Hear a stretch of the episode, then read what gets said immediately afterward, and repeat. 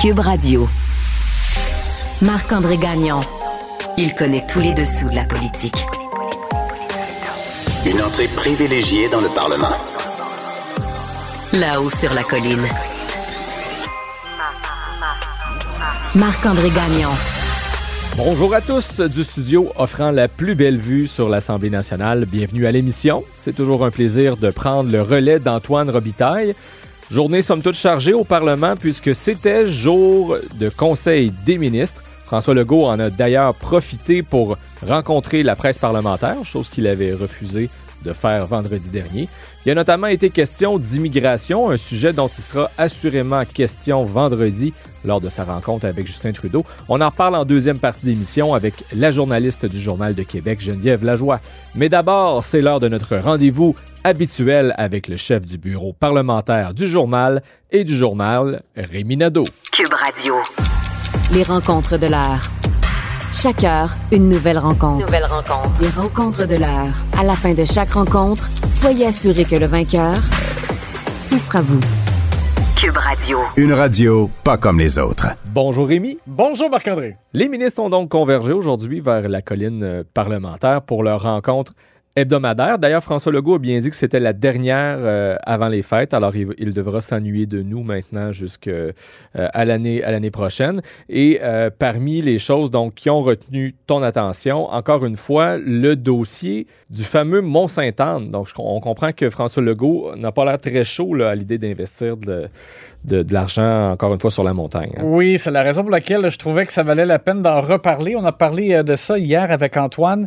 Et dans le cas de M. Legault, euh, donc, on a senti, euh, lorsqu'il a été questionné là-dessus, euh, sur la possibilité que l'État aide euh, RCR, la compagnie là, qui, qui possède euh, le Mont-Saint-Anne, mais, hein, qui. euh, Resort of the Canadian Rockies. Voilà, qui opère sur euh, le Mont-Saint-Anne, devrais-je plutôt dire. Il y avait une possibilité, donc, c'est- leur demande de- d'avoir de, l'aide du gouvernement pour 50 millions de dollars afin de remettre les équipements à niveau. Et, et donc, Pierre Fitzgibbon avait parlé de cette possibilité-là. Il avait indiqué que c'est la demande qui avait été formulée il y a déjà plusieurs mois, qui avait été formulée par RCR. Mais là, M. Legault a vraiment comme affiché ses couleurs en faisant un- vraiment un faciès. On voyait vraiment qu'il semblait très peu entiché euh, par cette idée-là. Euh, il a dit carrément, je trouve ça effrayant ce qui est arrivé en parlant de la gondole euh, qui s'est euh, écrasée euh, sur la montagne euh, tout juste avant que, que la, la- journée commence, la journée Samedi de- dernier, ouais. c'est ça, et, et qu'il y avait des, des skieurs qui attendaient en bas là, pour embarquer dans le remonte-pente. Euh, alors, euh, il a vraiment dit, on n'est pas là en parlant de cette possible aide de 50 millions de dollars. Euh, il a vraiment dit, on est, on est loin de là même, et euh, qu'il est allé loin aussi en disant, Ben, on peut l'écouter. Oui, parce que j'allais dire, il est allé loin en disant même que RCR, euh, ça n'a pas été, dans le fond, euh, un bon euh, gestionnaire des équipements au cours des dernières années. Donc, on va écouter justement le commentaire qu'il a formulé. On n'est pas là du tout. On n'est pas là du tout. Écoutez, moi je trouve ça effrayant ce qui est arrivé. Il y a un rattrapage monstrueux à faire sur les équipements au Mont-Saint-Anne. Et euh, je pense qu'en tout cas, l'o- l'opérateur n'a pas montré dans les dernières années là, euh, qu'il pouvait gérer euh, correctement le Mont-Saint-Anne. Hmm.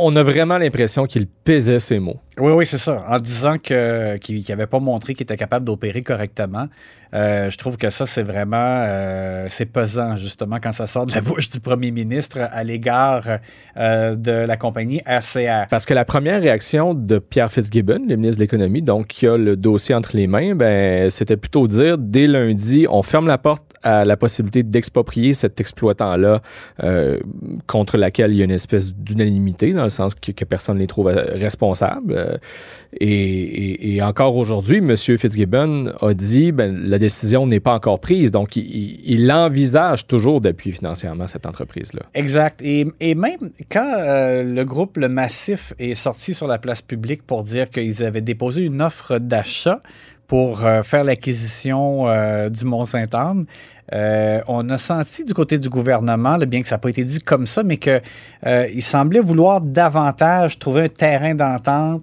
une façon d'aider justement RCR pour améliorer euh, les équipements et euh, de, continuer avec eux plutôt que de, euh, de, démontrer une possibilité de donner un coup de pouce à un autre groupe pour en faire l'acquisition. Mais bon, ce sera surveillé. Mais M. Fitzgibbon, à l'entendre, on avait l'impression vraiment qu'il l'envisageait sérieusement. Et là, il y a deux possibilités. Ça peut être des subventions parce qu'il semble que ce que RCR a demandé au gouvernement, c'est 50 millions de dollars sur 100 millions qu'ils veulent investir, donc la moitié. Ils voudraient que la mhm. moitié vienne euh, de l'État, soit par subvention et ou une combinaison des deux euh, de prêts remboursables. Euh, c'est sûr que subvention, moi vraiment, là, ça m'apparaît très dur à justifier parce que on parle pas là, et c'est ce qu'on disait hier avec Antoine, d'un projet qui amène quelque chose de plus, qui fait que le site devient un attrait encore plus ou qu'il y a un développement récréo-touristique supplémentaire avec de nouvelles retombées économiques. On n'est pas là, on parle vraiment de l'équipement de base. Là, euh, et j'ai fait une vérification, Marc-André, euh, parce que, je, euh, évidemment, pour ceux qui font du ski dans la grande région de Québec, comme moi, on se rappelle qu'au Massif, bien avant qu'il y ait le projet du Club Med, puis tout ça, on s'entend que oui, ils ont eu de l'aide d'Investissement Québec et du gouvernement et du Québec et, du fédéral aussi mhm. euh, pour euh, faire la transformation. Il y a un nouvel hôtel, euh, etc. Bon, et, ça, ça fait en sorte que le site est, est devenu comme davantage un attrait pour la clientèle touristique, non seulement ici, d'ici, mais vraiment de l'extérieur. mais eux, ils avaient bien avant, il y a quelques années, avant ce projet-là, ils avaient eux-mêmes modernisé leurs équipements et ils ont refait la la, gondole, eux autres aussi, complètement euh, flambant neuve. Là, il y a une télécabine. Et à ce moment-là, on parlait d'un projet d'à peu près 16 millions de dollars. Puis je me demandais, est-ce qu'à ce, moment-là, ils s'étaient payé ça tout seuls? Est-ce qu'ils avaient eu de l'aide? Bon, alors j'ai fait les vérifications euh, avant d'entrer en onde. Et euh, on me dit du côté du groupe Le Massif qu'ils avaient eu effectivement un coup de pouce, mais c'était seulement un prêt remboursable et qui était une infime proportion de ce que le groupe avait mis pour faire l'investissement. On parlait de 16 millions essentiellement pour cette télécabine neuve. Euh, et pour, pour, ceux qui sont allés, c'est vraiment moderne. Mhm. c'est vraiment, on, ne procède plus par euh, scan de billets, comme on voit par exemple à Sainte-Anne, euh, au Mont-Sainte-Anne et à Stoneham. Donc on est, ailleurs. C'est vraiment mhm. avec une carte là, qui, qui permet d'ouvrir les portières et puis bon, etc. Alors, moi, je pense qu'effectivement, c'est sûr que si si vraiment là, on, allait vers l'avenue de donner un coup de pouce, il faudrait vraiment pas que ce soit de la subvention directe dans ce, dans ce cas-là. Et, euh, et ensuite, ben là, il faudra voir. Moi, je pense qu'est-ce que ça vaut. Euh, est-ce que le, jeu en vaut la chandelle d'aider ce groupe-là?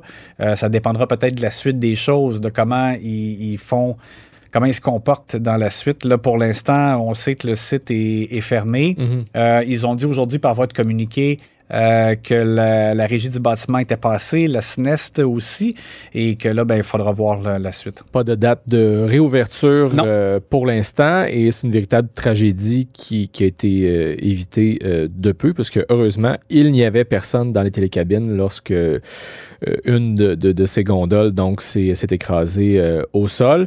Un accident qui était beaucoup plus tragique donc dans les derniers jours à, à, Montréal. donc cette fillette qui a été fauché. Euh, s'en est suivi un délit de fuite en plus. Euh, et le premier ministre est revenu sur le sujet en plaidant donc pour, euh, pour la prudence essentiellement. Oui, exactement. ça fait partie aussi de ce petit scrum point de presse de, de, M. Legault aujourd'hui en marge du Conseil des ministres. Et il est revenu, donc, les questions lui ont été posées sur le, décès d'une jeune fille, malheureusement, de, de 7 ans.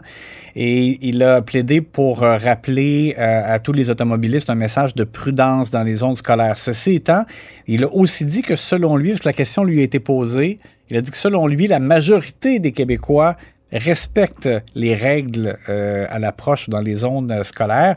Euh, bon, j'allais dire malheureusement pour lui, là, euh, ça a été un peu comme contredit par euh, le CAA, euh, qui soutient que selon les dernières études qu'ils ont faites là-dessus, il y a 92% des automobilistes qui n'ont pas respecté les limites de vitesse près des écoles à Québec et 96% à Montréal.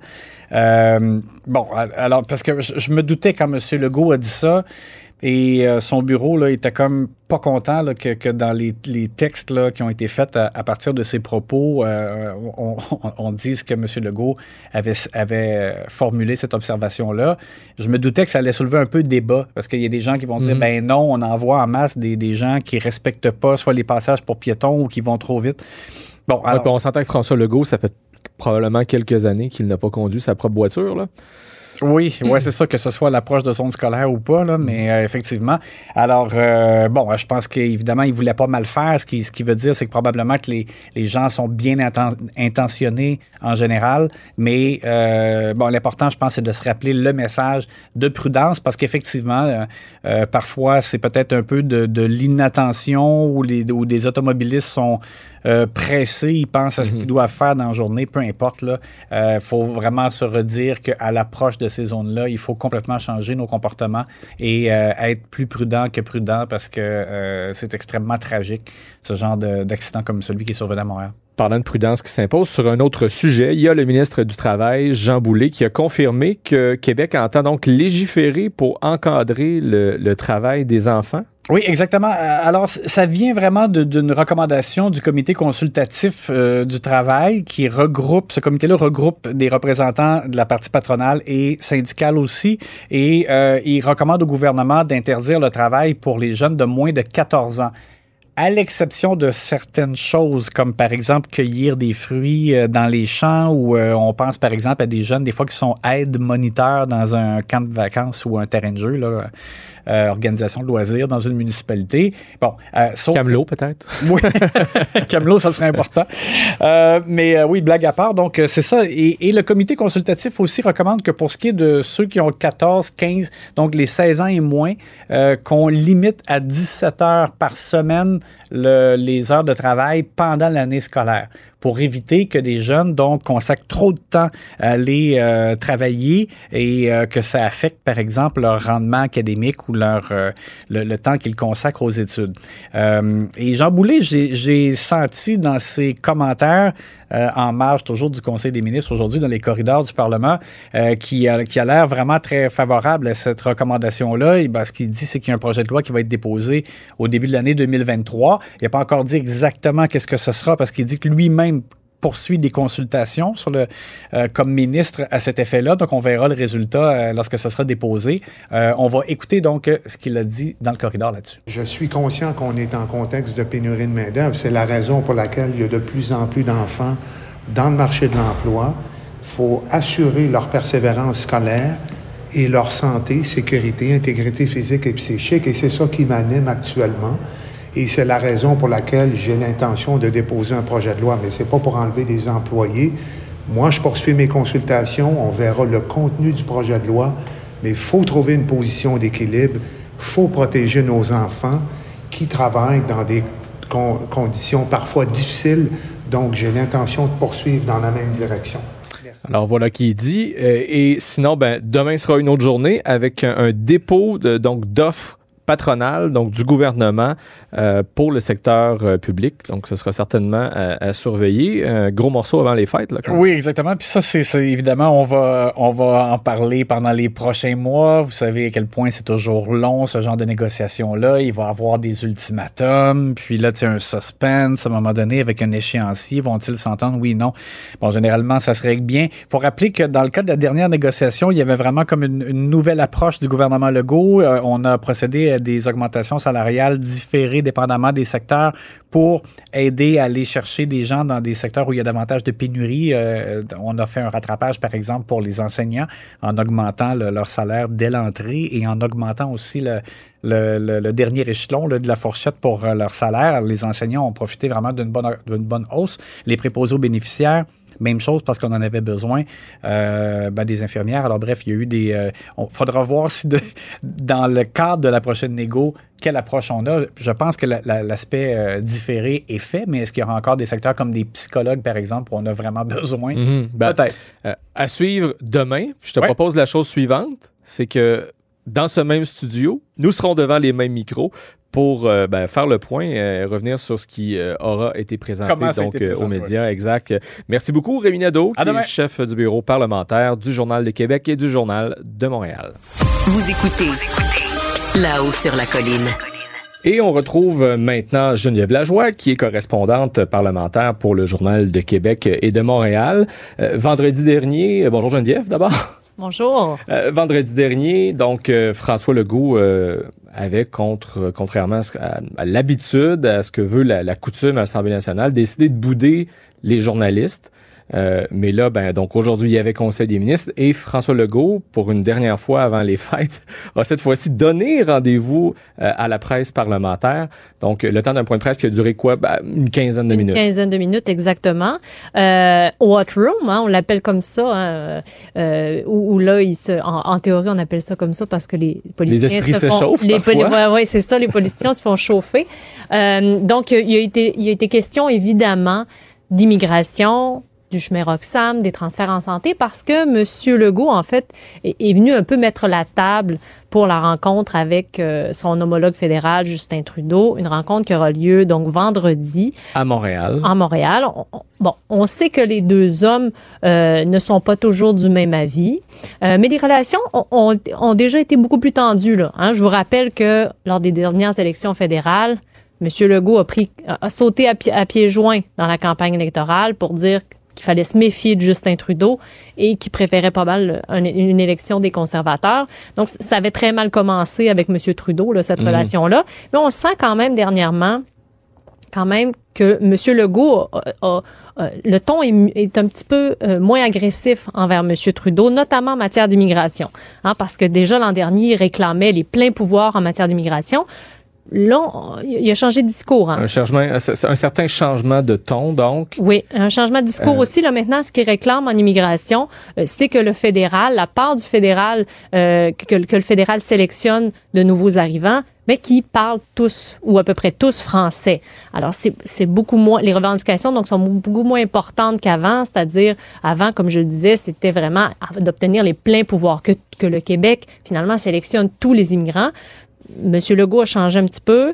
Et puis, euh, donc, ce matin, on s'attendait quand même de Monsieur Legault à une charge un petit peu plus euh, frontale. frontale avec Monsieur euh, Monsieur Trudeau à, la veille de cette rencontre-là. Mais finalement, c'est ça. Il a quand même parlé du chemin Roxham. Il veut s'assurer que les migrants irréguliers, là, on y en a eu donc jusqu'à maintenant 36 mhm. 000 depuis le début de l'année, des demandeurs d'asile qui qui viennent au Québec. Finalement, après ça, il veut que le, le le gouvernement fédéral prenne sa responsabilité euh, pour les accueillir aussi, prenne sa part de responsabilité.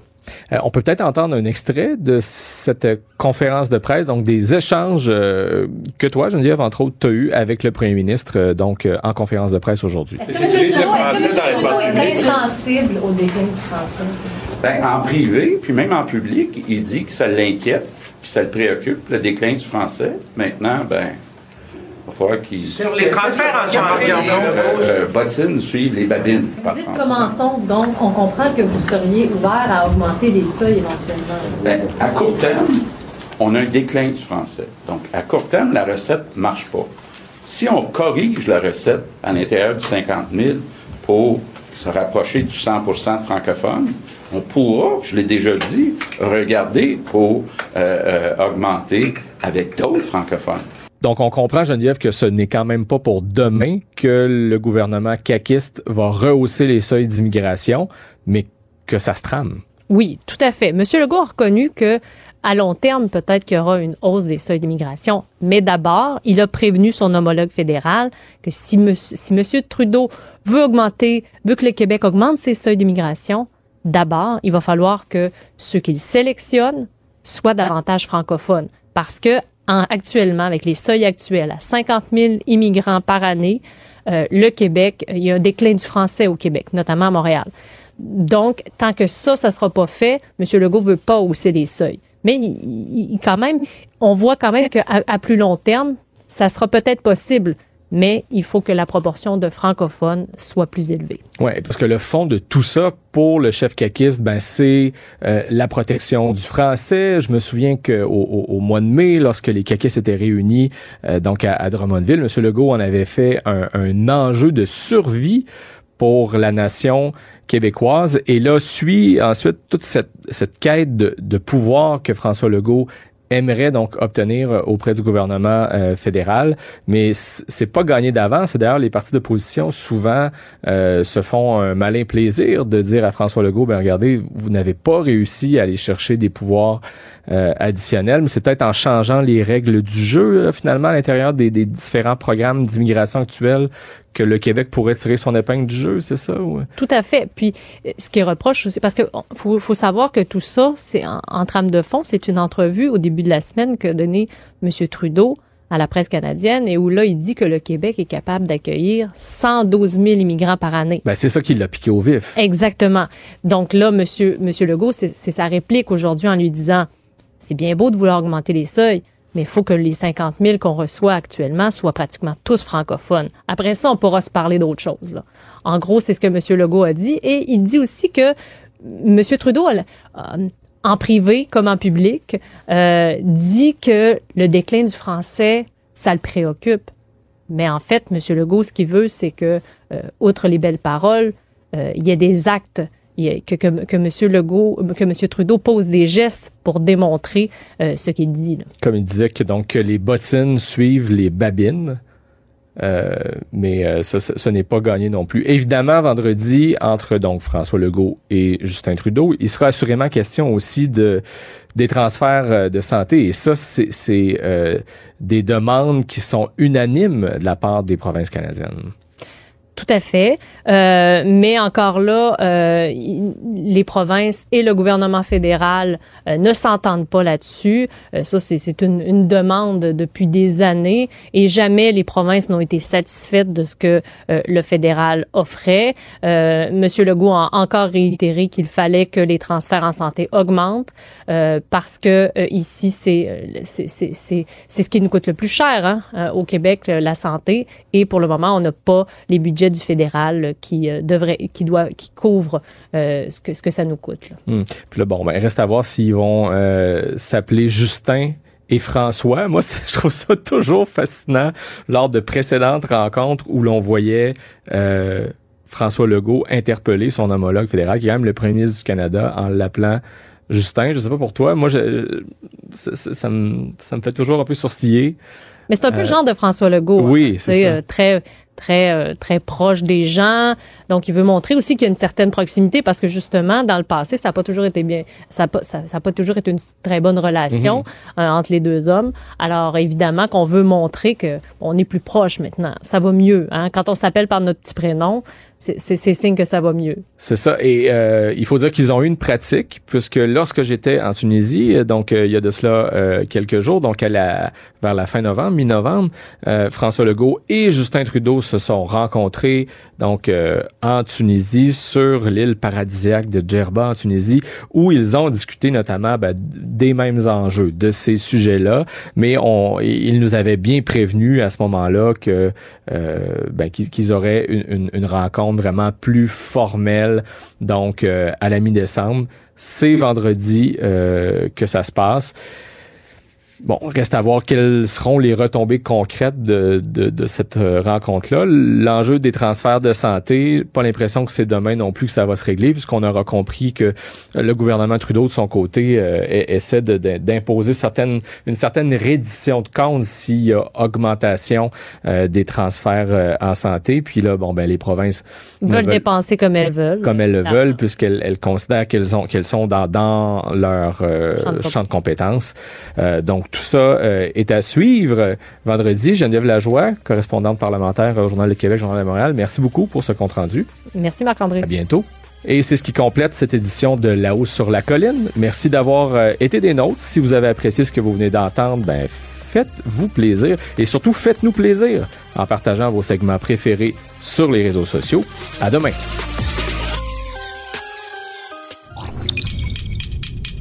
Cube Radio.